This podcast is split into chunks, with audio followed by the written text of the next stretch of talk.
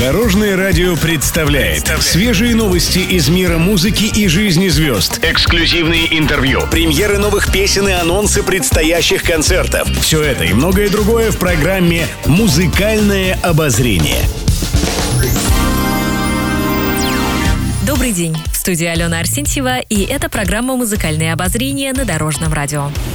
Пишет пресса. Лидер группы «Руки вверх» Сергей Жуков в свежем интервью рассказал об увлечениях детей. Дочь Ника и сын Энджел пошли по стопам родителей. Свободное время они посвящают творчеству. Энджел играет в театре, выступает на концертах, также озвучивает мультфильмы. Кстати, недавно его голосом в новом сезоне «Простоквашино» начал разговаривать дядя Федор. Также подросток занимается спортом.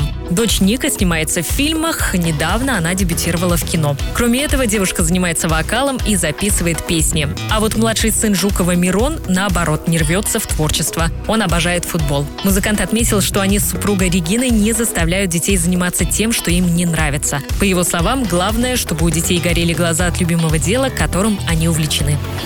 Музыкальные новости. Внучка Ларисы Долиной Александра на днях отметила день рождения. Девочке исполнилось 12 лет.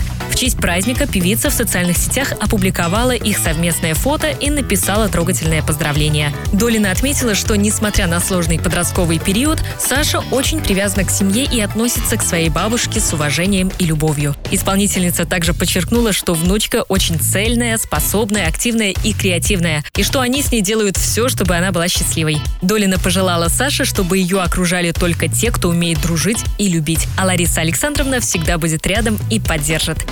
Еще больше интересных музыкальных новостей завтра в это же время на Дорожном радио. С вами была Алена Арсентьева. До новых встреч в эфире. Будьте в курсе всех музыкальных событий. Слушайте «Музыкальное обозрение» каждый день в 15.30 только на Дорожном радио.